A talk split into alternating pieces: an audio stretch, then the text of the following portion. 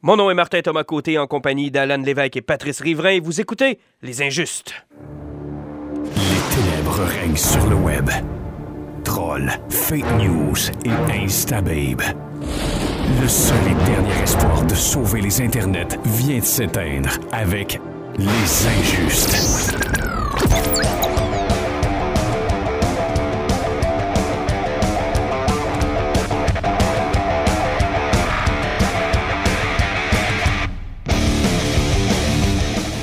Messieurs, bonsoir. Bonsoir. Salut. Rira bien qui rira le dernier serait le titre de l'épisode d'aujourd'hui. Pourquoi? Simplement parce que je pense qu'on a eu beaucoup de plaisir à démolir quelque chose qu'on n'avait pas vu encore. T'as eu du plaisir à démolir avant de le voir? Euh, qui a dit que les costumes avaient l'air cheap et que ça avait pas l'air très bon? Y a pas juste moi, là. Ne me mets pas tout ça sur le dos. Oui, parce que c'est toi qui étais plus volubile par rapport à ça, puis le monde se rappelle juste de ton fuck Batman puis la crise que t'as poignée. C'est que le monde se rappelle juste de ton côté négatif. Un gars, s'il est mange-bouette. Non, mais quand même, là, tout le monde t'envoyait de temps en temps des fuck Batman via la page, puis tu pétais des plombs. Oui, parce que j'ai toujours cru que c'était que c'était pas dans le, le personnage de Robin de dire une chose comme celle-là. Je trouvais que c'était mal amené. Mais on va se mettre d'accord tout de suite sur une seule chose avant de commencer notre critique. Évidemment, pour ceux qui, qui ont deviné de quoi on va parler, on va parler de Titans, qui est la nouvelle série de DC Comics, qui était disponible sur le streaming de DC du côté des États-Unis, qui maintenant euh, est disponible à tout le monde grâce à Netflix. Euh, mais euh, qu'est-ce que j'allais dire? Ah, on va se mettre d'accord sur quelque chose. Oui, c'est ça que j'allais dire. La bande-annonce? C'est probablement la pire bande-annonce de l'histoire de l'humanité. là. Ça n'a aucun rapport. c'est sérieusement la. Tu sais, là, si la, la gang du marketing était autour d'une table, ils se sont dit comment on va faire pour pas vendre notre produit? Pour être sûr que personne ait le goût de le voir. J'aurais pas fait mieux. Mais tu sais, c'est parce qu'on a l'impression qu'ils ont tellement essayé de pousser sur le côté qui était edgy badass de leur série. Là. Ils ont fait Hey, on va casser tout le monde avec ça, avec des looks différents, du vocabulaire ultra vulgaire. Euh, le monde va embarquer. Mais ça n'a pas marché. Et ils nous les ont montrés tellement souvent en costume, alors que quand tu écoutes la série, ils sont pas en costume aussi souvent que ça. Là. Ben, il y a Starfire, son costume qui est, qui est un peu plus loin. Il est mais, permanent, euh, mais pour les autres, là, euh, je veux dire, euh, moi j'avais l'impression que. je- je- en fait, je savais pas à quoi m'attendre quand j'ai vu la bande-annonce. Puis ça avait l'air cheap, ça avait l'air mal tourné, les costumes avaient l'air cheap, ça avait l'air noir pour rien. Puis je me, me disais, où est-ce qu'ils s'en vont avec ça? là? Et avouons-le, t'avais envie de chialer contre DC. Ah, j'avais vraiment le goût de chialer contre DC. J'avais beaucoup. T'étais, t'étais déjà parti à l'avant. On a un de nos amis qui est le même, là, que lui, avant que le gars ait pensé à imaginer une nouvelle série, il va se dire Ah, ça va être poche. Le gars, il est même pas né, puis dans la tête d'un de nos amis, euh, la série est déjà poche. Mais c'est parce que DC Comics, j'ai une relation d'amour-haine avec eux. Tu sais, c'est mes préférés. J'ai toujours, j'ai- je suis un DC boy, beaucoup plus que Marvel. C'est depuis le début. Euh, oui, j'ai mon chalet de X-Men aujourd'hui, mais ça, c'est une autre. Mais les X-Men, c'est comme le, le- c'est comme le Roméo et Juliette. C'est la Juliette de Marvel, X-Men. Tu sais, je veux dire, nos deux familles s'aiment pas, mais, mais elle est belle. Est fine. Puis si je pouvais la marier, je le ferais. Mais ça, c'est une autre histoire. En fait, je suis juste jaloux que les X-Men n'existent pas dans l'univers DC parce qu'honnêtement, je les trouve vraiment cool. Cela étant dit, je suis toujours un peu plus sévère, puis on, on a plusieurs attentes, puis il y a eu plusieurs flops avec DC Comics, et l'avenir n'est pas aussi florissant, mettons, côté euh, média en général, comparativement à Marvel. Donc, on a toujours un petit peu de crainte et d'attente. faut dire que c'est 11 épisodes, et on se les éclenchés presque tout le monde, à part peut-être Pat qui en manque deux, là, en une seule fin de semaine. Oui, effectivement, je les ai clenchés assez vite. Euh, ça m'a même surpris, moi. euh, mes frères, euh, ils étaient rendus loin déjà dans la première fin de semaine. Il y en avait plus que la moitié d'écouter hier. Ça m'a beaucoup surpris. Sur les médias so- sociaux, sur Facebook, on a vu que le monde s'était garoché beaucoup J'en ai vu série. beaucoup passer, puis ça m'a surpris, ça. Parce que je Ouais. pensais pas que ça allait intéresser autant de monde. Euh, moi aussi. Euh, tu sais, surtout que c'est une série que, oui, on entendait parler, ça faisait un bout de temps, mais tu sais, le monde avait des attentes, mais beaucoup de craintes. Euh, tu sais, avant même d'en parler, on disait que la série avait l'air d'un côté cheap, là. hein. Euh, la série est bien tournée, c'est bien monté, mais on paraît, ça paraît que c'est un studio qui avait pas une scène en partant. là. Non, c'est clair, Il y a une couple d'effets spéciaux qui sont crissement cheap, là. On- Je vais vous dire, sans spoiler rien, l'accident de char qui a causé la mort de deux personnes, là, c'est la chose la plus lettre que j'ai vue de ma Ah, non, vie, Simonac. cheap, C'était là. cheap en salle. Non, non, c'est vraiment Ça me fait cheap. penser à du Grand Theft Auto 2, là. Non, non, c'est vraiment cheap. Mais En même temps, je pense qu'il y a Geoff Jones qui était au scénario là-dedans. Ouais, de Euh, puis Akiva Goldman. Bon, euh, je pense Euh, qu'on non, fait euh, du tu bon oublies boulot. euh, l'autre nom qui était le plus important que j'ai barré. C'est quoi il s'appelle, monsieur? C'est euh, Greg Berlanti. Ouais. Euh, le gars qui est en arrière de tout le CW. Tu sais, Ouais, c'est ça, Arrowverse c'est tout lui, sais, Supergirl, Arrow, Mhm. euh, The Flash, euh, Legion of Lui, il est Tomorrow. il est en arrière de tout ça depuis le début, ce gars-là. Bon, commençons par le début. Moi, euh, regarde, on va faire un tour de table, OK? Sur euh, ce qu'on a aimé, ce qu'on a moins aimé, puis après ça, on, on aura une discussion, OK? Moi, je vais te dire que, avis aux auditeurs, ça prend au moins un épisode et même peut-être deux épisodes complets avant de véritablement embarquer dans le délire. Et moi, je dois dire que j'ai été obligé de faire un switch dans mon cerveau parce qu'il y a beaucoup de monde qui pensait que la série allait s'inspirer de Wolfman et euh, Perez. Euh, oubliez ça, là. On n'est pas dans le merveilleux monde de l'arc-en-ciel. C'est loin, loin, loin, loin de ça. Moi, je comparerais ça beaucoup plus à l'univers de Frank Miller. là.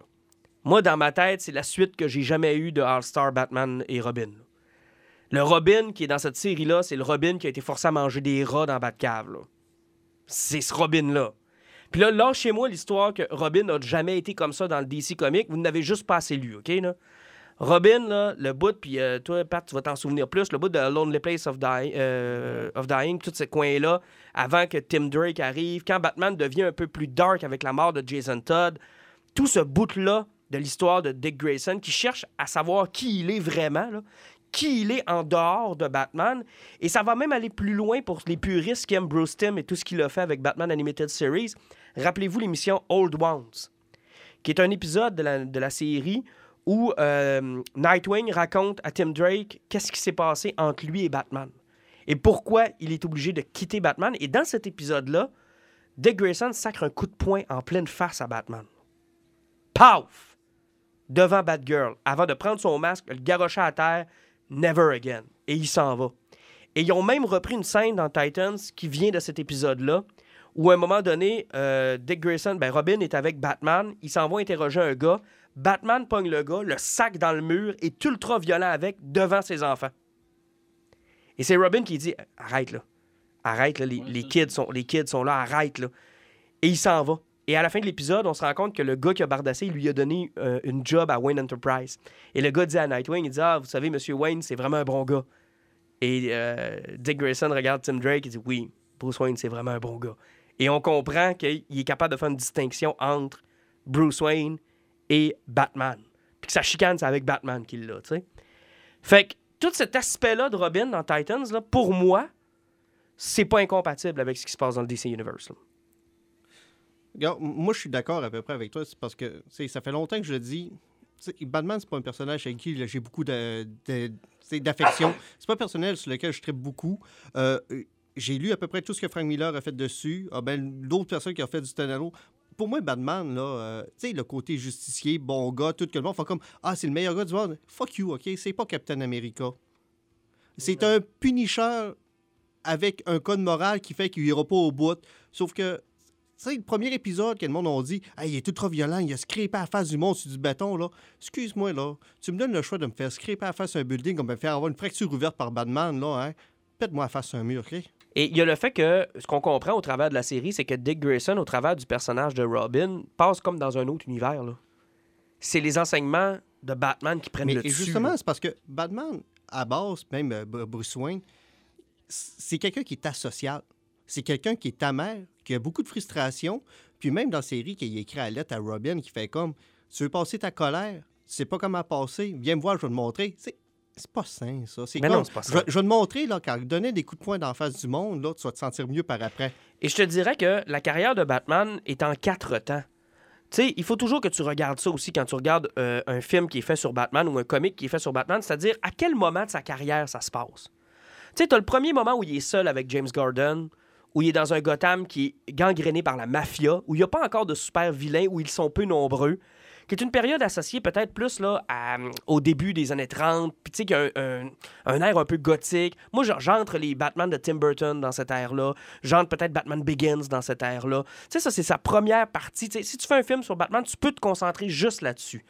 T'as le moment où il rencontre Robin et que c'est là, c'est l'âge d'or. Tu sais, c'est tout le monde est joyeux, le Old Chum, la Adam West, la, la période où que les souvenirs qu'on a semblent nous dire sont fins, sont joyeux, tout va bien. T'as la période justement de la fracture entre Robin et Batman. Ben, mais tu sais, la fracture, c'est ça. Il faut pas oublier que Robin, qui a commencé, euh, si- même dans la série, là, présentement, on parle d'un flou qui a à peu près 11-12 ans. À peu près. Euh, puis l'autre po- l'autre point, chemin que je que c'est pas un punisher parce qu'il dit pas le monde, faut jamais oublier que si tu te bats au corps à corps, si tu te bats contre 10 personnes, c'est sûr pas que les 9 autres te sautent dans le dos pendant que tu vas faire ça à la dernière personne. Pour- Il y en a plus un qu'il faut qu'il bouge. Et je te Ça, ça veut dire c'est des blessures graves qu'il Ouais. faut t'infliger au monde. Et je finirai avec la quatrième période, qui est celle que Frank Miller a le mieux illustrée, celle d'un vieux Batman sans rédemption, où il n'y a pas de recul, où il est devenu obsédé par sa mission, où Bruce Wayne n'existe plus. Bagarre. Puis j'ai beaucoup aimé, là, euh, sans vraiment rien spoiler, je pense que vous avez lu des titres de, de la série. On- on- Jason Todd est présenté Oui. là-dedans. Puis Jason Todd euh, a sorti une réplique qui vient du chemin de Frank Miller. Fait comme, va chier les policiers, là. À polici- euh, un policier à Gotham, là, c'est soit que tu te calisses de ta job, ou bien que tu es un corrompu. Et je pense que c'est Wonder Girl, à un moment, qui dit Wonder Woman sauve les gens. Batman punit le monde.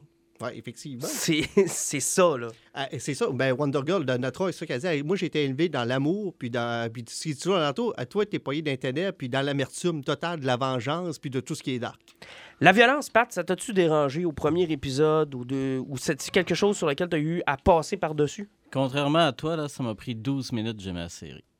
À ce point-là? ouais. À ce point-là. Puis la Oui. violence, t'as fait. Moi, je m'en fous. Non, ouais, parce que c'est graphique, là, on va se le dire. Ça... Euh, C'est très Ça- graphique. ça choque un peu parce qu'on est pas habitué, la violence, oui. Euh, elle est un peu, euh, je dirais, odieuse à quelque part. là, parce qu'elle va, elle va loin, puis on se rend compte que euh, cette violence-là n'est pas seulement juste dans le premier Batman, c'est dans pas dans le premier Batman, dans, Dans le premier, épisode. Robin, c'est dans la culture de Robin même.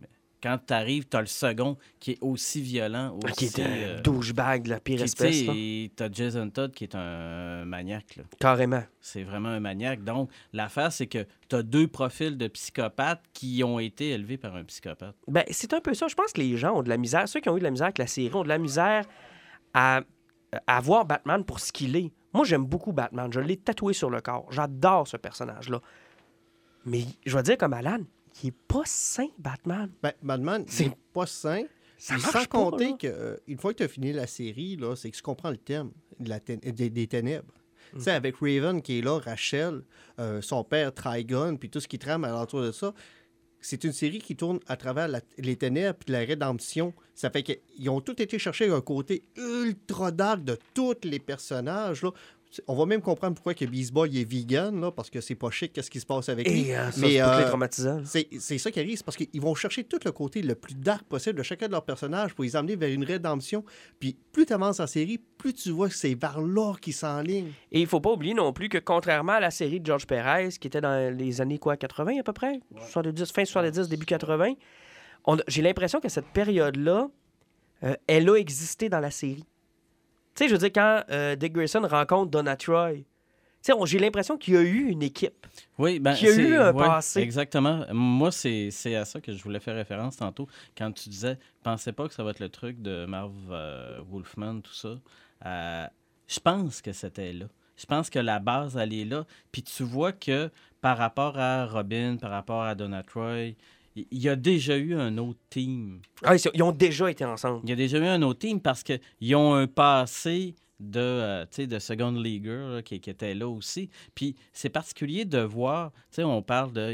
Ils, ont tous une, une tentative de rédemption, puis ils ont tous une certaine violence. C'est pas des saints, les personnages.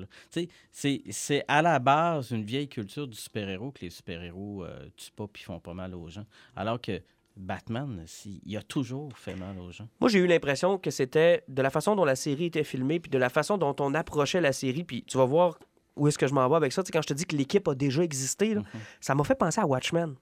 Mais ils font référence à Watchmen. Mais ça m'a fait penser à ça. Tu sais, il y a eu une époque glorieuse où Donna Troy, Dick Grayson, puis probablement d'autres personnages qu'on connaît pas, qu'on sait pas, étaient là. Et là, maintenant, ils sont rendus, genre, un peu vraiment loin dans la carrière de Batman, Mhm. dans cette carrière-là où les super-héros sont peut-être moins bien vus, puis moins. euh, Ils ont tous l'air d'avoir eu un passé qui tend à. c'est- comme des gens qui, qui- qui font une certaine rédemption, là, euh, à quelque part, euh, qui ils ont fait de quoi, puis là, euh, tu sais, ils essaient de, de- de se sortir de ce milieu vicieux-là. Parce que Donna Troy aussi, elle, Ben oui. elle en parle, puis elle... Elle, elle a, elle a serré son lasso pour, heureusement, juste quelques secondes. Mais je veux dire, elle a mis Wonder Girl de côté et elle, a, elle dit carrément à Dick Grayson J'ai appris à faire ma job d'une autre façon. Ah, mais de toute façon, par plus, la série, ce qui est ça qui est le fun, là, à partir de la milieu, ils ne gênent plus. Là. Tu sais, la Justice League existait, Superman est là, euh, ils, ils name drop tout le monde, puis quand ils, font référence au fait qu'ils ont toujours tout travaillé avec les autres, puis que même la Justice League, rendu au niveau ce qu'ils sont, ils ont tous des semis différents, là, parce que euh, ils ont tous évolué, puis ils ont tous des mentalités différentes. Là. Euh, c'est le fun pour ça, parce que tu, vois qu'ils nous niaisent pas, puis que tout est déjà établi dans la série.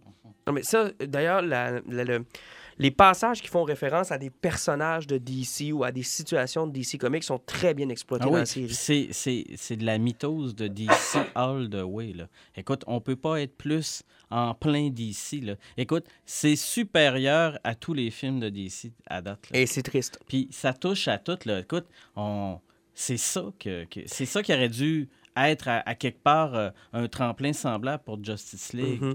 Parce que ça, ça, ça tombe carrément. Écoute, on entend parler de tout le monde. T'as pas vu encore le dernier épisode, puis je veux pas te le spoiler. Non, non, non. Mais il y a quand même des références. Et la, la façon dont on nous montre ces gens-là, qu'on nous montre les autres personnages dans l'ombre ou avec des signatures qui sont propres à ces personnages-là, tu vas le voir dans le dernier épisode. Je te donne pas de nom, je te dis pas qui, mais c'est tellement brillant. Mais de toute façon, le dernier épisode, là, ouais, c'est, euh, c'est Titan Bandersnatch. Là, c'est euh, un épisode où tu as des choix à faire puis ça évolue. Ah oui, là, c'est, euh, sérieusement, c'est, génial où ce que ça s'enligne.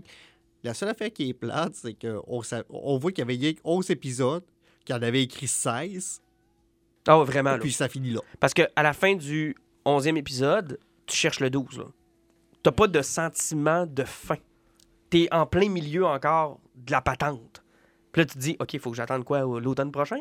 Ah, puis, sans compter, là, même l'acteur qu'ils ont cherché pour faire Trigon, là, euh, si vous avez écouté la série Castle avec Nathan Fillion, là, le policier qui avait l'air naïf puis super sympathique, là, qui était comme son associé, c'est lui qui ont allé chercher pour Trigon. Ça a comme pas rapport. Le gars, il, il est tellement sympathique, gang dans son allure. Là.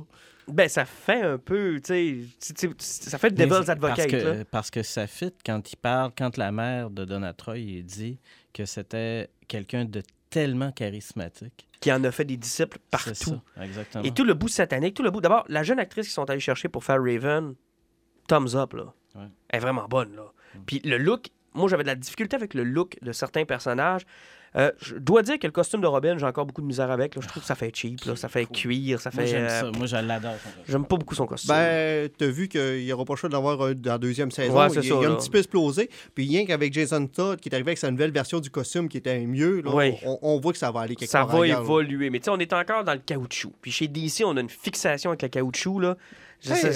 Au, au- au moins, c'est pas du CW avec du cuirette cheap. Non, mais c'est un mélange de caoutchouc et de cuirette cuir. On dirait qu'ils ont pris les restes de cuirette du CW puis les restes de cuir de les restes de, de caoutchouc de Batman euh, and Robin puis ont mis ça ensemble d'un moule. Ils ont Et euh, Dieu merci, là, euh, à la fin, là, qui a été chercher ses son espèce de- d'habillateur noir, là, Starfire, c'était le temps. ah, c'était un peu le temps. C'était un peu le temps. Son manteau de poil, là. Ah non, c'est Mais laid, vous là. êtes vraiment, hein, vous êtes, coquins, hein, vous deux. On est comme, coquins. Comme deux, euh, deux, deux polices du style. Ouais, on est les Vous- gens Héroldi Vous êtes de- toujours en train. Écoute, vous êtes terrible. Non, non, non, non. Vous êtes toujours en train de parler de costumes de super Mais c'est important parce que le costume, ah, c'est la ah, base. là. les bobettes en CGI d'un tel, le chest, ah, le masque qui fitait pas sur la face d'un tel. Puis là, oh, le cuir, ah non, le caoutchouc. Mais C'est important, Pat! C'est important, le costume! le deuxième costume de Starfire, là, hein, je m'en foutais de l'allure que ça avait. là, le cleavage, je me fais oublier le reste.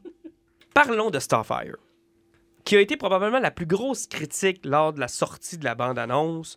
Sur le choix de l'actrice, euh, sur les effets spéciaux qui avaient l'air cheap, sur le costume qu'on comprenait pas trop. Je pense qu'après avoir écouté deux épisodes de la série Starfire, c'est pas mal la meilleure de la gang. Là. Euh, Je vais donner une chose. Comme je t'ai dit, Martin, là, euh, elle est noire, puis elle, elle est foncée, là, comme noire. C'est Oh pas, oui, elle, elle est pas pâle. C'est une noire. Elle a les cheveux bouclés rouges, puis elle porte du violet brillant, puis elle reste belle. Non, non, elle est vraiment belle. Elle est belle. Elle est terrible. Mais son costume de. le- Sérieusement, le, là, le le seul costume- truc, C'est le manteau de Ouais, poêle. le manteau. Mais c'est l'hiver. Il aurait dû peut-être y mettre un autre trench coat parce que c'est l'hiver, mais le manteau de poêle. Ah, là, le manteau de poêle. Je veux bien croire qu'il était payé dans un univers de Pym, là, mais euh, il y, a- il y a une chose, par exemple, par rapport au costume, là, hein. Euh, Il devait commencer à sentir mauvais, euh, au sixième épisode, le monde, hein. Ah là, ils l'ont longtemps, le costume, hein? Ouais. C'est quand même un petit bout. Et Pat, t'as amené un élément dans notre conversation, de notre groupe privé. D'ailleurs, vous devriez jamais voir ce groupe-là. Il se passe beaucoup trop de choses. Ah oui, c'est terrible. Cela étant, t'as amené un point que j'ai aimé. La trame sonore. La trame sonore. La trame sonore était patente parce que euh, Starfire, justement, découvre euh, à quelque part, bon, euh, elle essaie de se faire une idée de qui elle est. là. Puis, elle est dans un char de Pim, un muscle car absolument génial. Et elle écoute que du disco. Et quand elle apparaît, c'est du disco. Et Tout le temps, tout le Et temps. c'est tellement épique, là. Puis, il y a un autre épisode, je vous vends pas de spoil moi non plus, là, mais il y a un autre épisode où elle pose une question à savoir qu'est-ce qui joue dans le truc. Puis là, elle tripe au fond parce qu'elle change de style musical. C'est ah, c'est- tellement génial. là. Mais la trame sonore a été Ouais, tellement bien ouais. utilisée. On passe du clavier à la Stranger Things, à la 1980 qui est bien utilisée, au disco quand Starfire est là, au rock avec la Doom Patrol, parce que là, je vous vends pas de spoil, il y a un épisode qui s'appelle Doom Patrol. Et d'ailleurs, ça promet, hein, s'ils veulent faire une série puis que ça reste dans cet univers-là, ça va être malade. Ben, la Doom Patrol qu'ils ont intégré là-dedans, là, on, dirait qu'en pensait ce qui était le fun, c'est qu'ils ont sorti du style qu'il y avait pour Titan, puis ils nous ont montré dans quel moule allait rouler Doom Patrol. Puis c'était malade, sérieux. Non, ça- c'était malade. Brad- Brendan. Fraser était fucking cool. Là. Ça va être un. Ben là, on l'a pas vu. Ben oui, c'est Monsieur Robot. C'est le robot qui fait. Ben oui, c'est Brendan Fraser qui Mais fait t'as le pas vu ses photos? photos? J'ai même C'est- pas remarqué. C'est lui des photos? J'ai même pas remarqué. Ah ouais? Non, j'ai pas remarqué pantoute. Mais c'est malade parce que le Non, robot, non, il est cool, là. Mais tout le casting de, de- de toute la gang qui fait la Doom Patrol est génial. Ah, là. c'est malade. C'est tous des acteurs cool qui ont fait plein d'affaires tripantes. Euh, même le gars, le Negative Man. euh, Et il y a une scène avec du ACDC d'ailleurs qui m'a marqué quand il est en train de cuisiner. Ah, là. ouais.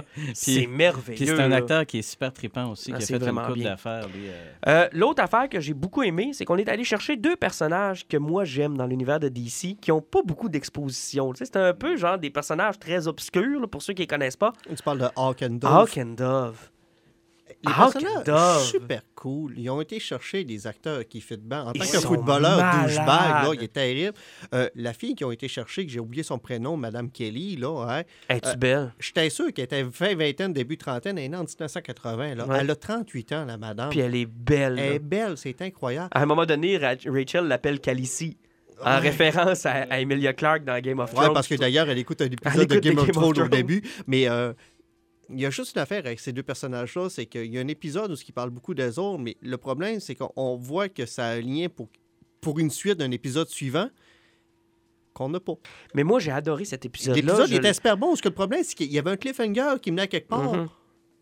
qu'on n'a pas. Parce qu'il était indépendant de toute la série. Oui. Puis peut-être qu'on aurait part dû l'appel à l'aide qui est Ouais, lancé c'est là-dedans, là. sauf que l'appel à l'aide a mené à rien dans la saison qu'on avait. Mais peut-être qu'on aurait dû mettre cet épisode-là après nous les avoir introduits dans, dans l'épisode de Hawk and Dove pour savoir d'où il venait. Parce que moi, j'ai beaucoup aimé cette histoire-là de lui, son frère qui est le premier Dove, qui arrive un accident, puis blanc, blanc. Puis là, on, je veux pas trop spoiler, mais il arrive toutes sortes de choses à, à ces deux personnages-là. La fille, le gars se retrouvent. Euh, sincèrement, j'ai trouvé. euh, tu sais, aller chercher deux. Puis ça, là, c'est du grand Geoff Jones. Hein? Oui, aller oui, oui, ça, ça chercher- paru, ça. deux personnages out of nowhere qui ont des, qui ont des continuités différentes dans à peu près toutes les crises que DC ont eues. C'est jamais les mêmes, Hawk and Dove, puis il y a toujours de quoi de compliqué avec eux autres. Il a réussi à y pogner, à faire un melting pot avec ça, puis nous garocher ça de même sur l'écran. Moi, j'aurais pris une série Hawk and Dove. Effectivement, mais c'est ça, c'est parce que je viens de lire deux omnibus de Geoff Jones qui a retravaillé sur les origines de personnages. C'est que j'ai lu pour environ huit ans de Geoff Jones en, en l'espace d'un mois. Puis aller rechercher des origines des personnages, puis bien travailler, là, on voit que c'est sa force. Puis il a bien réussi, sauf que le problème, c'est qu'il il était out of time, l'épisode, puis il fitait pas, puis il amenait quelque chose qu'on n'a pas cette saison 7. Ça fait que c'est pour ça que je te dis tantôt qu'on a l'impression qu'il avait écrit pour 16 épisodes, mais ils ont dit à 11 qu'on arrête ça là. Puis là, tu fais comme. Ah, il manque de quoi? Il manque de quoi, la fin, il, il manque de quoi, là? Tu sais, moi, cet épisode-là, je vous l'ai écrit, ça, je l'ai trouvé un peu soporifique. Euh, il est intéressant, mais tu sais, s'il y avait. Je l'ai trouvé qu'il était- il s'étalait sur trop longtemps. là. Le 46 minutes, là, je l'ai senti d'aplomb. Moi, tu vois, c'est l'épisode de l'asile que j'ai trouvé d'abord un redondant, deux, il n'y avait rien de nouveau là-dedans. Là. Je veux dire, ça regarde, ressemblait à un vieil un- épisode d'une autre série. Mais tu sais, c'est ça. Quelqu'un qui se fait capturer puis qui se fait tabasser. Puis il y a, y donc bien pas de garde dans ce style d'asile-là. M'amener, ils sont tout seuls, puis ils se sauvent les uns après les autres, puis il n'y a pas un crise de garde. Ben, ils l'ont expliqué à la fin que c'était volontaire parce qu'il fallait qu'ils réussissent. En tout Ouais, ça aussi, là. Ça, là, les grands plans à la Joker dans The Dark Knight, à un moment donné, je commence à en avoir soupé, là. Tu sais, il faut que tout rentre dans petite case pour que ça marche, là. Tu sais, il y a un anicroche Hey. dans le plan, ça marche plus. C'est pas parce que Starfire est parti d'Autriche pour arriver à Détroit 15 minutes après que ça marche pas. Ça, c'est l'autre problème de la série. Les distances, hein, aux États-Unis, ça a l'air assez facile de faire du voyage, hein. Il roule vite. Il roule, il roule, il roule un petit affaire vite. Il roule vite en tabardouche. C'est pas trop euh, long qu'il se retrouve, hein. C'est assez, c'est assez épatant, là, tu sais. Lui, ah, c'est juste à tant de kilomètres ou à une heure de route. Puis là, Hey, tout d'un coup, t'es déjà là, toi. ils sont partis là. Ouais. Mais même, même pas à fait de l'asile. Hey, partez, allez voler un véhicule là-bas, on vous rattrape ailleurs. Il s'en va quelque part en pick-up. Les deux premières personnes qui arrivent sur le bord de la route, c'est les autres. Ils ont rien oui, dans la c'est- banque. tout. Mais tu sais, il y a un moment donné où Dick Grayson arrive sur euh, l'événement où ce que Starfire a fait péter à la chambre de bain. Puis genre, il la rattrape dans la demi-heure d'après. là. Ça faisait genre déjà presque une heure et demie, deux heures qu'il était parti. Mais il la rattrape pareil. Il roule un petit tantinet pas trop vite. Oui, c'était l'époque. Il se téléporte un des deux. Euh, puis peut-être euh, un autre coup de cœur, là. La famille. Ah oui, les méchants. Euh, La famille nucléaire. Oh man! OK, euh, ça, ça, ça, ça remonte à du très, très vieux d'ici. Puis c'était pas des personnages qui étaient amarchés de même, mais de la façon qu'ils les emportaient. C'est-tu bon? Ah, mais ce qui est le fun, c'est qu'on sait qu'ils peuvent revenir? Ben oui, parce qu'on se rend compte au, au fil de la série qu'ils font juste les remplacer. Il- ben, pas que ça, ils téléchargent les souvenirs puis la mémoire du monde dans d'autres corps, tout simplement. C'est tout ce qu'ils font. Ils les téléchargent dans d'autres C'est personnes. tellement bon. C'est euh, probablement mon méchant of the year. Là. Et euh, sincèrement, toutes les batailles qui impliquent la famille, c'est très violent. là. Très, très, très violent. Mais c'est bien fait. C'est- Ouais, ça la plupart des accords, il y a une couple de coups de poing qui passent à un pied de la face, ça paraît, mais ça reste moins pire que 90% des combats de Marvel chez Netflix. Ouais. Est-ce que. Ben ça, c'est là l'autre question. Tu m'apportes une question. Pat, tu as peut-être une réponse pour moi. Est-ce que c'est la rédemption? Est-ce que c'est l'échappatoire de Netflix d'aller s'associer avec DC au moment où ils perdent leur série de Marvel? Ben, moi, je pense plutôt l'inverse. Oui, pendant qu'Alan montre la Ouais, réponse. exactement. Parce que moi, je pense plutôt, parce qu'Alan nous, nous l'a dit tout de suite quand on a commencé samedi matin, tous les trois, à écouter la série, là, euh, que c'est maintenant écrit gros, c'est un Netflix original série. Ça m'a surpris, ça, d'ailleurs. Moi aussi, ça m'a surpris, je m'en attendais pas, mais je pense plutôt que, euh, comme on dit, là, attraper la balle au bon. Euh, la gang de Warner s'est dit Ah, ouais, eux autres, ils veulent tous récupérer les œufs, mettre tout ça dans le même panier, faire chier tout le monde. Ben, nous autres, si on va prendre la place. Ben, ça me fait penser à euh, la Puis- fois. C'est une excellente idée. Mais ça m'a fait penser à la fois où J.K. Rowling avait essayé de vendre Harry Potter aux gens de Disney. Puis Disney avait dit ça nous intéresse pas. Puis l'autre bord de la rue, t'avais Warner. Parce que personnellement, je me pose la question parce que les autres, ils citent, euh, c'est euh, ZTE qui a racheté Star Trek Discovery. D'ailleurs, dans le monde, le monde qui écoute sur Netflix, est-ce que c'est écrit euh, euh, euh, Netflix Original Série? Je suis pas sûr. Je suis convaincu. Mais moi, je pensais qu'ils avaient juste acheté les droits de distribution. Mais si on met une Original Série, c'est parce qu'ils ont- mis plus de cash que le droit de distribution. Ben, ça veut dire que.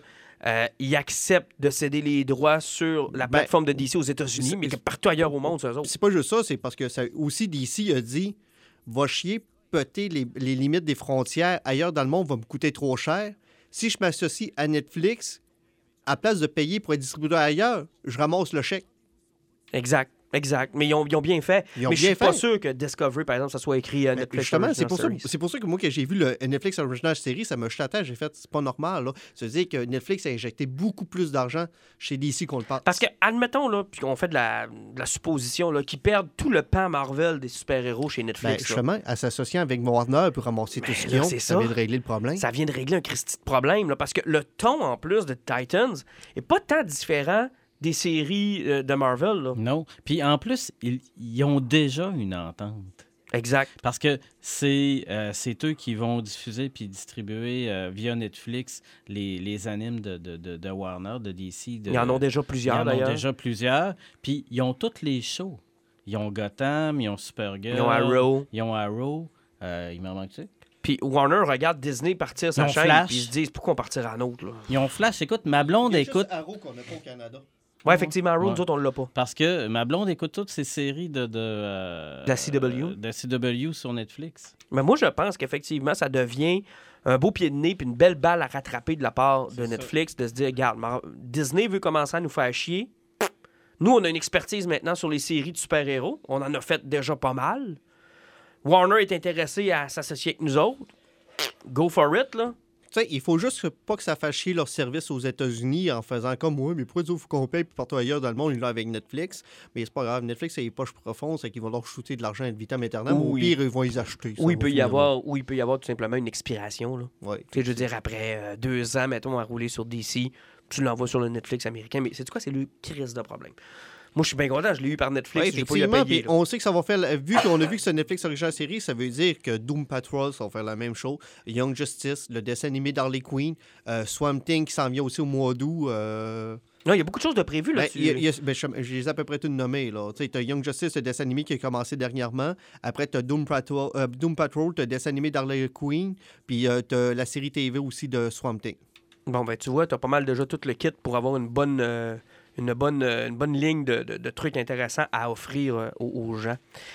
Oui, tu allais ajouter, Pat? Ce qui est capoté aussi, c'est que si on prend par exemple Netflix, quand ils vont nous garocher leur Netflix original série, c'est que tu sais que tu vas l'avoir pour un marché international, puis ils font ça dans une, une quantité de traductions complètement délirante. Parce que, bon, moi, j'ai j'ai, euh, j'ai le faible d'écouter mes affaires souvent en français. Mais tu as le droit, là. Il n'y a personne qui va te juger. la... oh, ben, des fois, euh, ça dépend.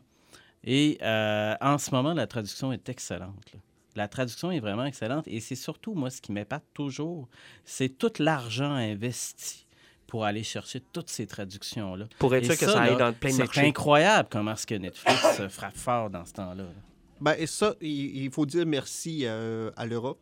Ouais. Qui sont des Ben oui, totales. Parce qu'il ne faut pas oublier que quand House of Cards avait sorti à l'époque, euh, que je m'étais abonné à Netflix, toutes les traductions étaient faites au Québec.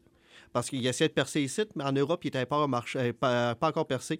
Mais quand ils ont essayé de rentrer en Europe, parce que, veux, veux pas, il y a plus de millions d'habitants qu'ici, il y a une loi en Europe qui est conne, qui fait que si il y a un sub qui a été fait en français ailleurs qu'en Europe, elles autres sont syndiqués. Ouais, je sais, Sophie Préjean en avait parlé. C'est pour ça que tout est traduit en Europe. Puis vu qu'ils essayent de percer de plus en plus en Europe, tout ce qui est Netflix original, ils mettent le français dedans parce, Parce qu'ils n'ont pas le choix. tu avais là. Sophie Préjean qui avait fait une sortie là-dessus de la part de l'Union des artistes en disant qu'on devait s'entendre avec Netflix pour faire des traductions parce qu'effectivement, ça parle de ce que tu, ce que tu viens Oui, de dire là. mais en Europe, ils sont syndiqués puis il n'y a rien à faire. Si c'est traduit ailleurs qu'en Europe, ça ne peut pas traverser le Ben, c'est de faire un partenariat entre les deux. C'est elle, c'est là-dessus qu'elle voulait travailler, c'est-à-dire d'avoir une moitié de cast Bonne chance avec français l'Europe. international. Ouais, c'est toujours compliqué, mais tu sais, il y a des possibilités, il y a toujours des possibilités. là. Hey, ça fait des années, là, depuis les années 70, qu'il y a ce conflit-là entre le Canada et Exact. l'Europe. Entre le Québec et l'Europe. Ben, il y a des films, moi, que j'ai des versions françaises sur mon Ouais, ouais, DVD puis que je me Souvent, souviens tu pas. là. des fois, moi, je prends juste là, euh, le marché là, quand tu arrives et tu as une madame qui dit Ouais, mais là, pourquoi est-ce que j'ai ma j'ai pas ma piste française sur telle affaire, ben c'est pas compliqué. Tu l'as écouté en français parce que c'était le droit de diffusion qui avait une traduction qui avait été faite ici, mais le droit de vente qui est pas le même marché, lui, ben il y a une guerre entre l'Europe et ici, donc c'est sûr que tu n'auras pas la même traduction, fait qu'elle n'a pas le droit d'être vendue ici, pas le droit d'être vendue là-bas. Parce qu'il y a des films, moi, de. Je sais pas pour toi, Alan, là, mais moi, il y a des films de jeunesse que, pour des raisons de nostalgie, je suis pas capable d'écouter en version originale. Euh, Moi, je me rappelle que j'avais acheté Men in Black, le premier en VHS. J'avais Oui. été le reporter euh, au Walmart. Parce que c'était pas la bonne traduction. Ouais, sérieusement, qu'il a dit euh, ben, la petite Tiffany là, était montée au réverbère. J'ai comme fait le calice de film, là, hein, je vais la reporter. Parce que moi, Ninja Turtle, pas capable de l'écouter en d'autres langues qu'en français. Labyrinthe, pas capable de l'écouter en d'autres choses qu'en français. Et Labyrinthe, il y a une crise de version française de France qui circule. Ben, vraiment le premier DVD de Batman de Tim Burton, Oui, il y a deux versions à celui-là. il y avait une version française-française sur le premier DVD. Là. Je me rappelle, la première fois que j'avais écouté, là, j'ai commencé à écouter le film, j'ai comme fait euh, Toi, je t'écoute pas. Non, puis euh, Batman Returns, même affaire en passant. Je te, je te ferai remarquer que mon Steelbook de Batman Returns a une version française de France. Et mon DVD de Batman Returns, qui était dans le, le coffret, a la version qu'on avait ici en français international, Québec. Là. Et honnêtement, je suis pas capable d'écouter le Steelbook en français. Oublie ça. C'est impossible. Ouais, il y a des Écoute, je connais les répliques en français Mais par cœur. pas juste ça, c'est parce qu'il y, a- il y a des- traductions françaises qui sont tellement lourdes. Parce que il y a une- il y a- sur Netflix, ils utilisent le bon casting européen pour faire les traductions.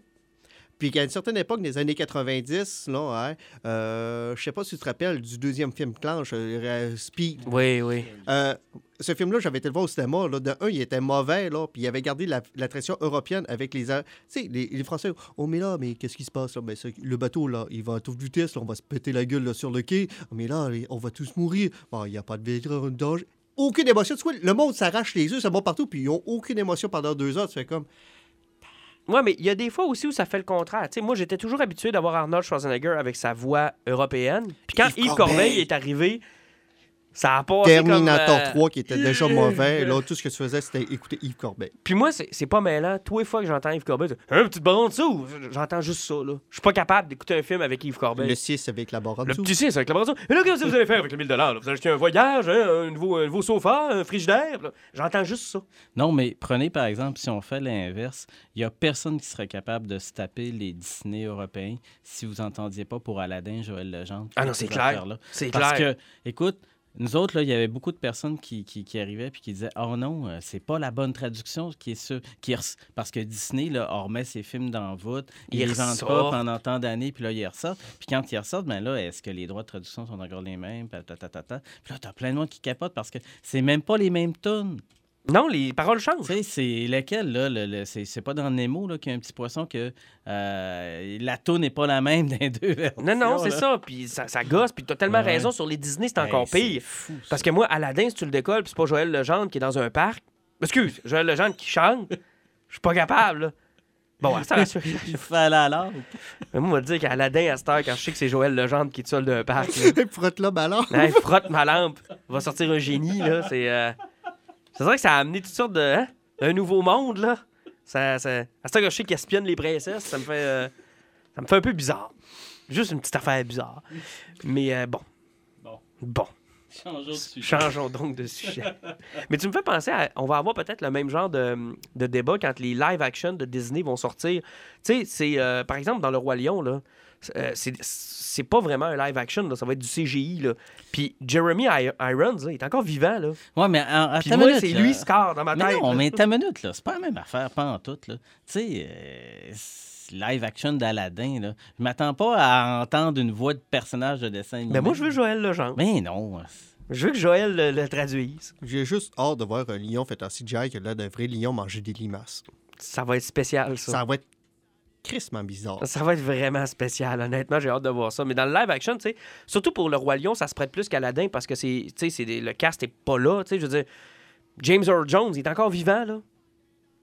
D'ailleurs, je pense qu'il fait, je pense qu'il est encore là. C'est le seul du cast original, je pense qu'il est Puis là. vous en remarquez qu'Aladin, là, depuis qu'on a vu Will Smith euh, en chess, là, hein, puis qu'on dit qu'elle allait être bleue, bizarrement, on n'a jamais vu une image de bleu. Hein. Ils sont en train d'en tourner le film, puis j'en fais des effets spéciaux. Hein. Tu penses pas?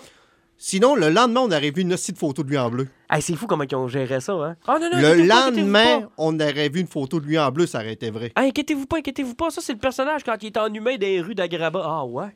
Ah. Ah oui, le CGI n'est pas terminé encore. Dépêche-toi, dépêche-toi, dépêche-toi. Mais elle est bleue, mais elle est bleue, mais elle est bleue. fait que lui, il vient de perdre son. euh, il vient de perdre son rôle. Un Gros jambon.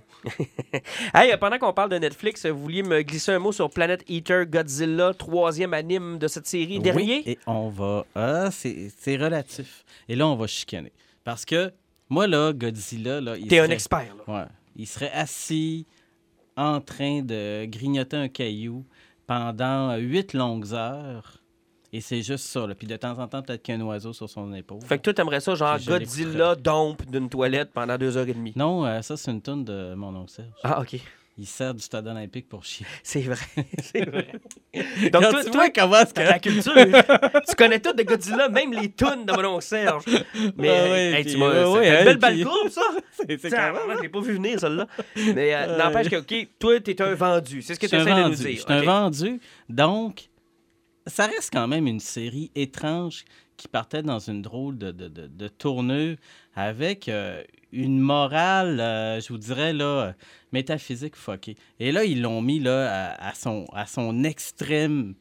Tu sais, moi, j'aime pas le nouvel âge, puis toutes ces affaires ésotériques-là. Là. Euh, je m'en balance, là, je m'en tape le pompon, puis je m'en sac. Mais ils sont Mais- allés vers ça. Ils sont allés vers ça.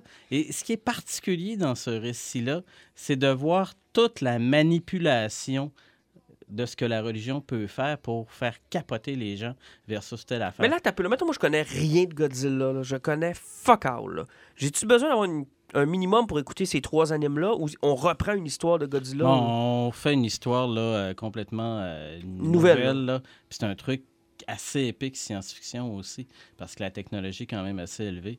Puis je pense que plein, plein, plein, plein, plein de néophytes vont soit détester ou soit trouver ça euh, très, très, très ennuyeux, fucké. Là. Mais c'est quoi, c'est combien de temps, ça, chacun des épisodes? C'est Une une heure, heure et et demie demie, c'est quand même pas si pire. hein? C'est une heure et demie chaque. Moi, j'ai aimé la manipulation, la folie religieuse, parce qu'on l'avait déjà vu dans un autre épisode. Tu sais, ce qui est particulier, c'est qu'il décrit bien. Tu as les humains qui pensent à la guerre, à la vengeance, à la stratégie. Tu as l'autre race que ma blonde n'arrêtait pas de répéter, les bilibos, là. Eux autres. Eux autres. Puis écoute, à chaque fois qu'ils disaient le nom, là, j'entendais la petite voix de ma blonde qui faisait Oh, les bilobilos! C'est quoi ça? en tout cas, ils ont un drôle de nom bizarre que quand ils le disent, t'as envie de le répéter toi aussi. Là. Ça fait très Teletubbies comme nom, mais bon. Puis eux autres, ils sont full euh, euh, mariage avec la technologie. Ils se laissent assimiler par un. Non, ça se passe en quelle année, ça? C'est sur quelle planète, ça? 3000 quelque chose. Là. Ils se Ah, laissent, assi- fuckés, ils se laissent assimiler là, par un virus techno-organique. Puis tu as une autre race qui, c'était comme eux autres qui ont amené la technologie, qui ont amené euh, l'idée d'essayer de combattre euh, euh, Godzilla parce que autres, ça leur était déjà arrivé. Euh, puis eux autres, c'est des fanatiques religieux qui pensent à leur Dieu puis à la foi. Et c'est la foi qui va les amener contre ça.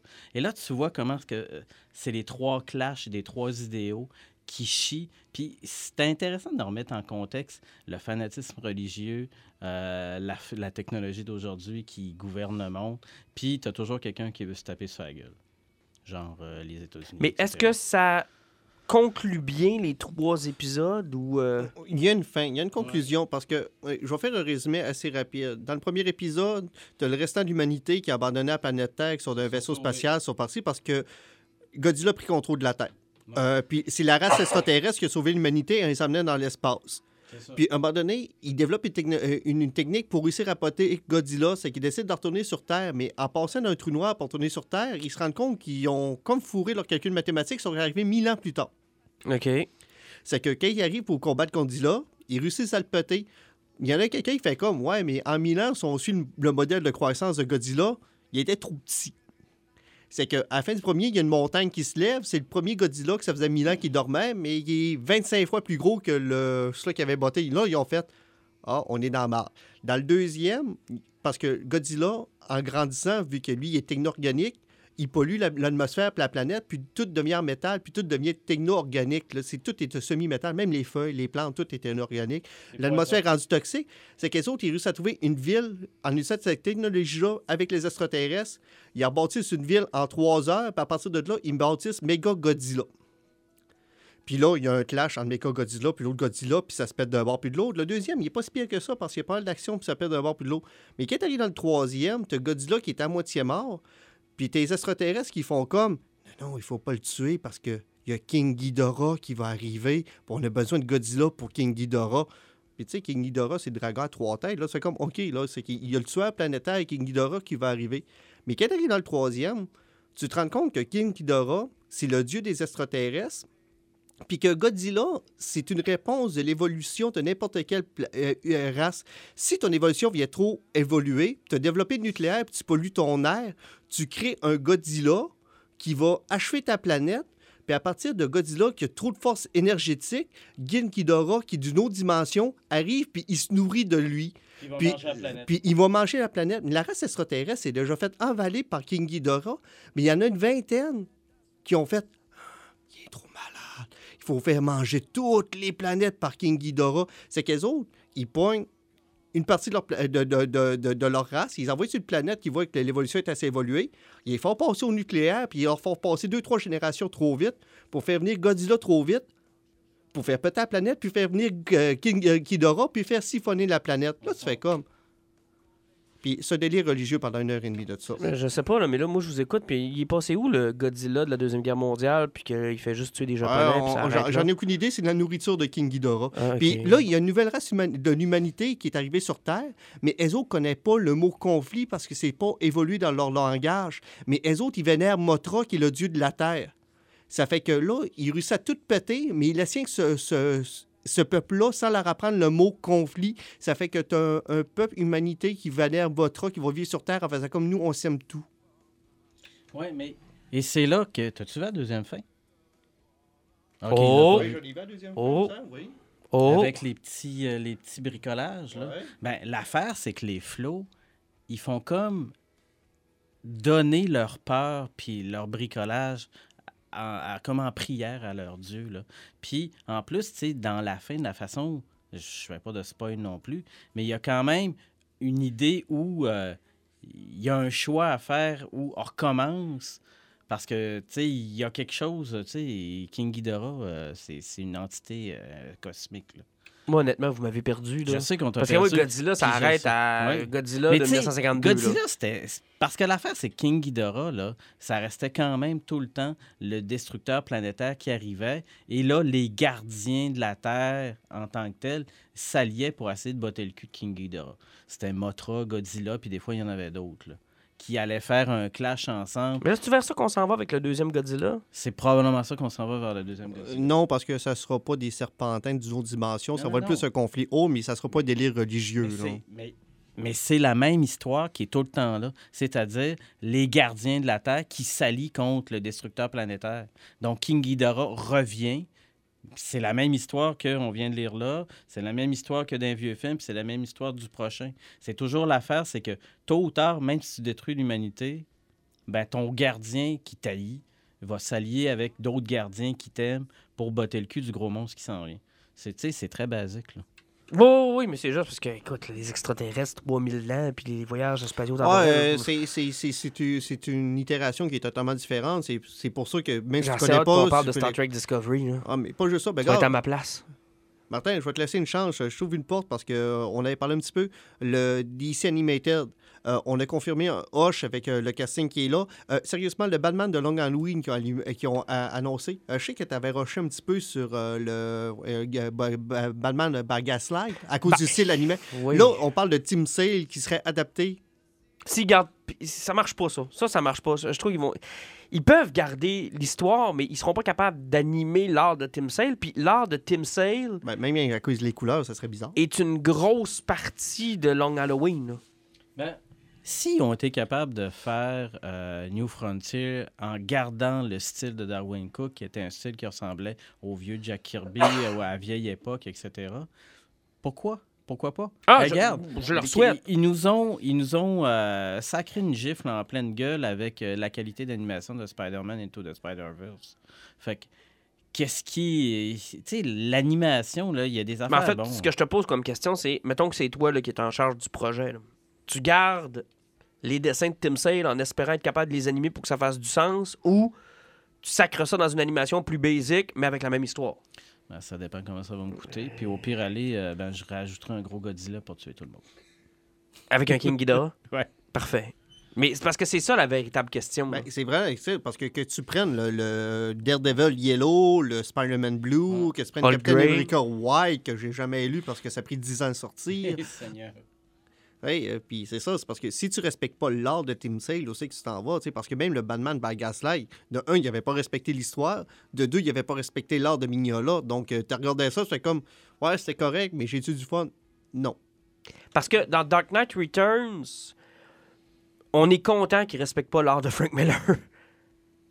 Je sais pas, je veux pas créer un impair ici, là, mais je suis pas un plus grand fan des dessins de Frank Miller. Là. Ben, c'était carré un peu, là. Oui, je veux dire, tu sais, là, on reconnaît le style ou les personnages, mais tu sais, c'est pas aussi disproportionné que les dessins de Frank Miller pendant que Pat me fait un coupe-gorge. Mais non, mais j'aime pas beaucoup l'art de Frank Miller. J'a- J'adore ce qu'il écrit. Mais les dessins, j- Non, mais c'est parce que. euh, dans Sin City, ça marche, là. Mais dans Batman, c'est. Mais c'est parce que là, on, on l'a vu plusieurs fois. Je suis pas certain qu'il faut absolument y aller avec la justesse d'un style graphique. Je sais pas si, par exemple, on n'est pas capable d'amener Batman à le Long Halloween avec une facture visuelle qui pourrait y ressembler, mais pas nécessairement avec ce style-là. Mais faut que ce soit que- dans le noir. faut que ce soit un. Batman Parce noir. que parce qu'on on prend... euh, les gens sont frileux en sacrement. Ben oui, les gens sont frileux. Surtout sur des œuvres aussi euh, cultes, je Parce pense. que moi, je l'ai pas vu, votre euh, Gotham by Gaslight. Ben, Gaslight, c'était pas très Euh, bon. Parce que je n'ai eu que de mauvais commentaires. Ah, c'était pourri. Ben, ils ont pas respecté l'histoire. Ben, Killing Joke. Killing Joke, c'était aussi pourri. Ah, Killing Joke, j'ai détesté. Ah, c'était mauvais. là. Killing Joe, c'est parce que la première demi-heure nous tuait, mais la dernière Ah, demi-heure... la chanson, t'as aimé ça, toi? Non, non, pas chanson, non, mais euh, sauf que, tu sais, il y a un bout quand même qui fonctionnait un peu. Mais tu sais, de un, moi, j'ai pas aimé la BD vraiment de Killing Joe, ça fait que euh, l'animé, là, ça Moi, j'aimais ça, mais on s'ent- on s'entendit que tu faisais pas un film avec ça, là. Ben, C'est t'aurais- impossible. T'aurais pu faire un épisode de 40 minutes. Exact. T'aurais pu faire un animated series. Mais, tu sais, c'est- c'est le problème. Là, mais, il- Parce il que Long Halloween, là, ils sont capables de faire deux films avec ça. Puis s'ils font Dark Victory, ils peuvent même faire trois films s'ils veulent. Regarde, on, on va voir aussi ce qui s'enligne. Euh, Dans deux semaines, on a Reign of Superman qui s'en vient. Donc, Oui, on va ben, savoir. voir ça. Je suis curieux aussi, mais euh, jusqu'à date, leur moyenne n'est pas si mal que ça. Mais en- pas en- s'attaquant à des classiques, c'est toujours très dangereux. C'est sûr. Mais Long Halloween, moi, il y a une chose pour laquelle je vais être content, si on respecte l'histoire, c'est de démocratiser ces, ces histoires-là qui sont des histoires cultes de Batman. Tu sais, ils font partie de la mythologie de Batman. Si tu as lu de Long Halloween, tu comprends mieux le personnage. Tu sais, ça- c'est une des œuvres, dans ma tête à moi, j'aime pas le mot fondatrice parce que Batman a été créé quand même en 1933, là, 1900, bon. Mais c'est une des œuvres modernes sur le Batman qu'on connaît, là, Ouais, qui a influencé, tu Oui. que ce soit Ben, Batman Begins, si, euh, tu y as fait référence tantôt en parlant de Titan, quand tu disais que on, a une période de Batman qui était contre les, les criminels, Les les, mafieux. gangsters, les mafieux. Tu sais, ça, c'est- c'est- une période qui est totalement effacée aujourd'hui. Batman qui se bat contre un gars qui vole une banque ou bien contre un gars qui... qui, qui- Non, à cette heure, il pilote un vaisseau dans le cerveau à Superman. Oh, C'est beaucoup pire, plus agréable. Puis il réussit à s'en sortir. Pendant que le Joker est avec lui. Dans le cerveau à Superman. Mais il n'y a rien dans le cerveau de Superman. Une crise de chance. Il y a des champs de blé. Il n'y a pas grand-chose. pire. Il y a des champs de blé. Hey, on termine avec les poisons, les amis. Euh, on va y aller avec Alan? Ah, OK. Euh, je vais y aller avec trois poisons. Un qui est ultra rapide. Euh, Le 1er janvier avait sorti la troisième et finale saison des Enfants Baudelaire. Euh, sérieusement, une finale qui fonctionne super bien. C'est juste sept épisodes, je me trompe pas. Euh, le style lyrique de la série est toujours respecté. C'est pas Roche? Euh, Genre, on sait qu'on savait qu'on finissait puis il faut se Non, non, dépêcher? non, non, c'est pas roche. Euh, ça, ça descend super bien. Euh, comme d'habitude, c'est toujours ultra tragique. C'est très drôle et en même temps tellement dramatique. Mais euh, c'est un must. Au total, là, trois saisons, 25 épisodes. En moyenne, entre 30 et 45 minutes par épisode. C'est que ça s'écoute tout seul, là, puis il faut se garrocher là-dessus. Euh, J'avais dit que j'allais en parler. Deuxième chose, Conan, j'ai lu le premier numéro aujourd'hui, euh, qui, était, qui vient de rembarquer chez Marvel parce qu'il a déjà été à Marvel à l'époque. Il a passé chez Dark Horse. Dark Horse, ça va pas très très bien financièrement. Marvel les a rachetés. Puis ce qui est le fun, c'est que quand il lance le premier numéro, en dessous, t'as les numéros Legacy. Ça fait que le premier numéro de Conan, c'est le numéro 1, mais Legacy 276. Ah, OK. C'est que Marvel a avoué, on n'oublie pas que Conan a déjà eu. On en repart à 9, mais des clins d'œil, il va en avoir. Euh, J'ai beaucoup aimé Jason Aaron. Euh, sérieusement, il fait une bonne job. On voit qu'il respecte ce que Robert. Howard a écrit. Euh, il s'enligne vraiment dans ces lignées-là. Personnellement, moi, ce que j'aime de Conan, j'ai lu tout ce que Ro- Robert a écrit, euh, M. Howard, c'est génial parce que Conan, c'est des nouvelles. Euh, c'est pas quelque chose qui est linéaire, c'est quelque chose qui est le fun à lire. Mais moi, j'aime mon Conan en roman, puis tout ce qui existe ailleurs, je veux qu'il aille plus loin, tu parce que des romans, parce que c'est un chum de Lovecraft, euh, ça fait que tout ce qui est euh, le, monde des serpents, les sorcières, ça, c'est toujours sous-entendu. Tu vois vraiment, puis ils affrontent jamais parce que Conan ne croit pas à la magie. Ça fait que quand voit un, magi- un magicien, il croit pas, il donne un coup de poing d'en face, puis il le tue. C'est- ça finit assez drastique là. Mais ailleurs que dans les autres romans qui existaient, puis dans BD, ils ne gênent pas, puis ils mettent tout le côté magique qui est là-dedans. Puis ce qui est le fun de découvrir dans Conan, puis le monde euh, puis les Cimériens, c'est de voir ça. Puis des BD, ils ne gênent pas de le mettre. Mais Jason Aaron respecte l'essence de Conan, je trouve. Euh, il amène le côté magique, puis j'ai l'impression qu'il va amener une histoire qui va être le fun. Puis j'ai pas l'impression qu'il va aller dans des story arcs qui vont durer pendant 30 numéros. Ça va être par histoire. Encore une fois. Euh, prochainement, il ramène euh, Savage of, of Conan aussi, qui avait déjà été chez, euh, chez Marvel. Ça, c'est le côté euh, plus barbare et plus hack slash de Conan. Puis ils vont aller chercher aussi des mini-séries avec des personnages euh, assez importants, comme euh, prochainement, ils vont sortir une mini-série sur Bélite, une espèce de sorcière hyper importante aussi dans cet univers-là. Ils vont se faire du fun. Oui, je suis d'accord qu'ils vont amener un crossover avec les Avengers, avec Conan, sauf que ça n'a pas de lien avec la série principale. C'est les autres séries qui vont aller chercher Conan, mais les séries de base que tu lis, tu verras jamais euh, un autre personnage arri- arriver là-dedans. OK. C'est que si vous aimez le personnage, garochez-vous là-dedans, ça vaut la peine. Euh, c'est Ton vraiment- troisième? mon troisième et dernier, euh, c'est Darth Vader numéro 25 qu'on avait parlé euh, Oui. dans les podcasts, où ce que tout le monde avait fait une espèce de folie sur le fait Palpatine, c'est le père d'Anakin, c'est lui qui l'a formé dans le ventre de Shmi. Comme j'avais dit, c'est quelque chose qu'on savait déjà d'un roman qui avait sorti il y a une dizaine d'années. Dans BD, c'était une case, Puis tout le monde a paniqué par rapport à ça. Ben, sans paniquer, c'est quand même pour bien du monde qui n'ont pas lu les romans une révélation. là. Oui, c'était une grosse révélation, mais le reste de la BD, c'est comme j'avais parlé, là, sans l'avoir lu, euh, c'était vraiment un portail qui était ouvert sur le temps. Puis la vraie mission de Darth Vader, c'était Anakin, c'était faire ce qu'il voulait faire dans Star Wars épisode 3. Et, et ramasser Padmé puis la rendre immortelle avec lui, c'est lui sauver la vie. C'est qu'il a essayé d'aller ramasser Padmé, puis il sauve la vie, mais tu as eu Padmé qui l'a regardé en, pleine face, ça a comme fait Tu veux, gros cramé mongol T'es un malade qui m'a étranglé. Puis elle, elle la regarde du balcon de, sa tour, puis elle fait comme C'est pas vrai, je retourne avec toi, puis elle tire en bas, elle suicide devant lui. Puis là, tu as le clash de Vader, que son passé crève one shot, qui refuse, qui, tu sais, il, il efface Anakin. Il n'existe plus à partir de ce moment-là parce que Padmé l'envoyait chier. Puis il y a un glimpse sur son futur. Puis il voit son futur où ce que Palpatine, il va te niquer là. Mais il y a une autre affaire qui apparaît devant lui. Il voit comme une ombre de Luke Skywalker qui apparaît une lumière bleue. Puis là, qui la regarde, puis te l'efface d'un jet de lumière. C'est que One Shot, Darth Vader a vu qu'elle allait péter Palpatine, puis que Luke allait le péter.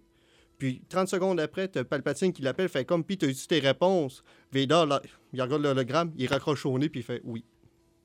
Quand même, quand même. Tu sais, le gros de la BD était ça, mais le monde a accroché sur Palpatine, c'est le- c'est son Ouais, mais père. c'est quand même. C'est la première fois qu'on le voyait de manière aussi explicite. là. Ben, qu'il mettait une fin sur la trilogie de George Lucas, puis personne ne parlait, puis ça, ça m'a surpris. Ouais, peut-être.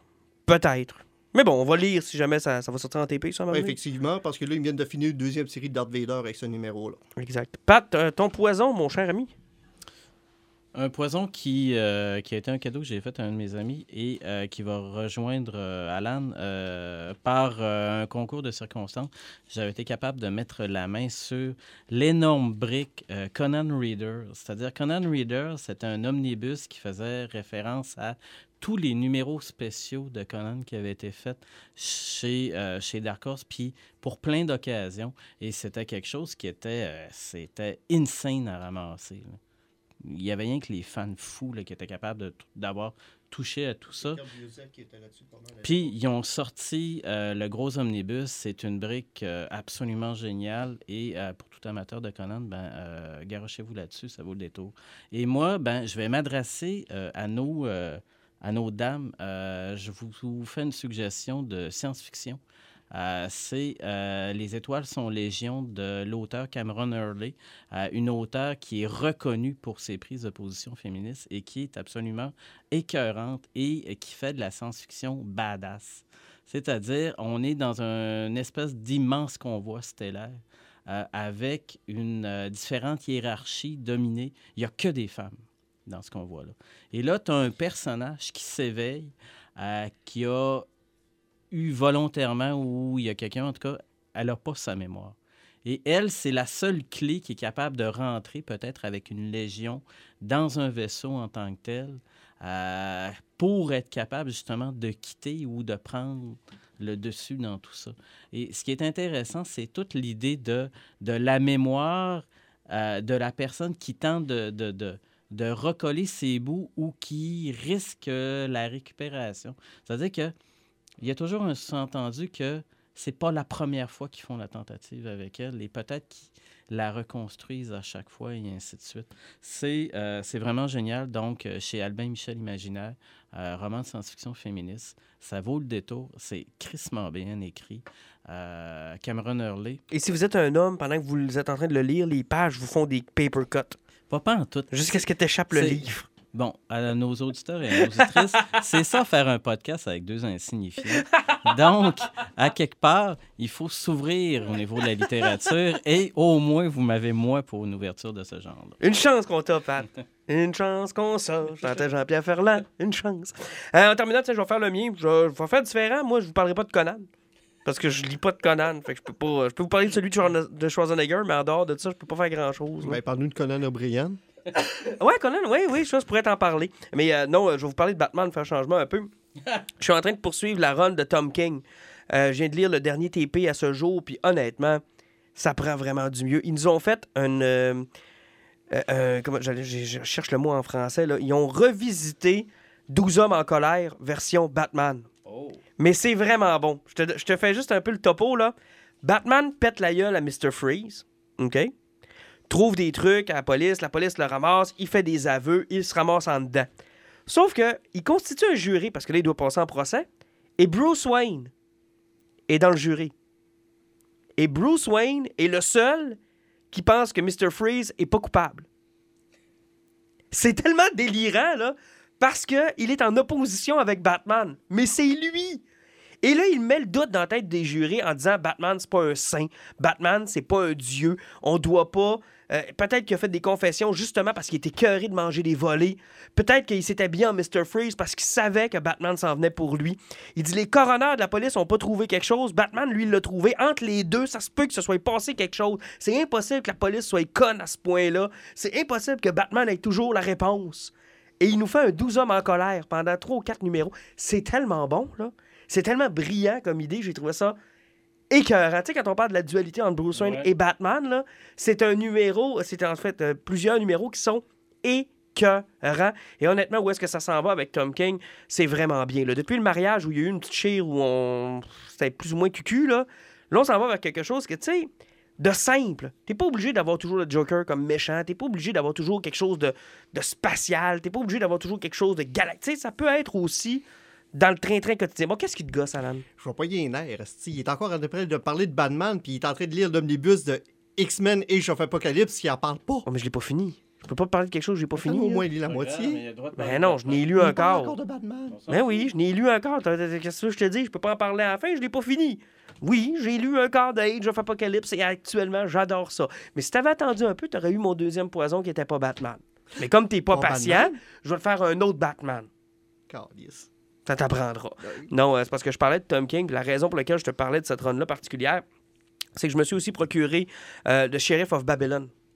Parce que je savais pas que Tom King est un ancien agent de la CIA et euh, qu'il a été envoyé en Irak dans les années 2004-2005 à la suite de la prise de possession de l'Irak par les Américains. Et il a écrit une bande dessinée euh, inspirée de ce qu'il a vécu là-bas. Et honnêtement, là, c'est vraiment bon. Parce que lui, son rôle, c'était d'entraîner les policiers irakiens. Mais j'ai pas besoin de vous dire à quel point ça a été difficile de trouver du monde qui allait devenir la police irakienne, avec les anciennes factions de Saddam Hussein qui sont mêlées à ça, les Américains, ceux qui veulent prendre euh, avantage du fait qu'il n'y a plus de régime, euh, les gens qui étaient des opposants à Saddam Hussein qui maintenant peuvent sortir de l'ombre. C'est vraiment, vraiment très bon. Et son livre a été révisé par la CIA pour être sûr qu'il ne dévoile pas de, de trucs qui pouvaient compromettre là, la, la- la- la reconstruction en Irak. Mais honnêtement, c'est vraiment, vraiment très, très bon. Donc, c'est pour ça que je parlais de Batman, parce que Tom King a aussi fait The Sheriff of Babylon et c'est très, très, très bon. Messieurs, Bravo. je vous souhaite une excellente semaine, un Vous excellent autres deux aussi. semaines Hey, salut! et à la prochaine.